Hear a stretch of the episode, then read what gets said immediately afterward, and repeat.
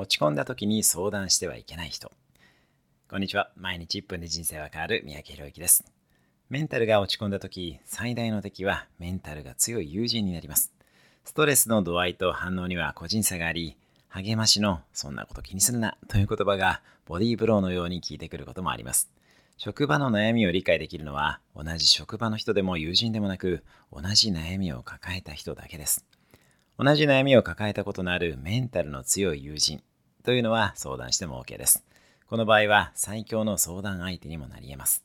メンタルの強弱だけでなく、相手の共感力も感じながら相談相手を選びましょう。多くの悩みは聞いてもらうだけでも解消しますし、多くの未来の心配は実際には発生しないことが多いものです。それではまた、今日も素敵な一日を、毎日1分で人生が変わる三宅宏之でした。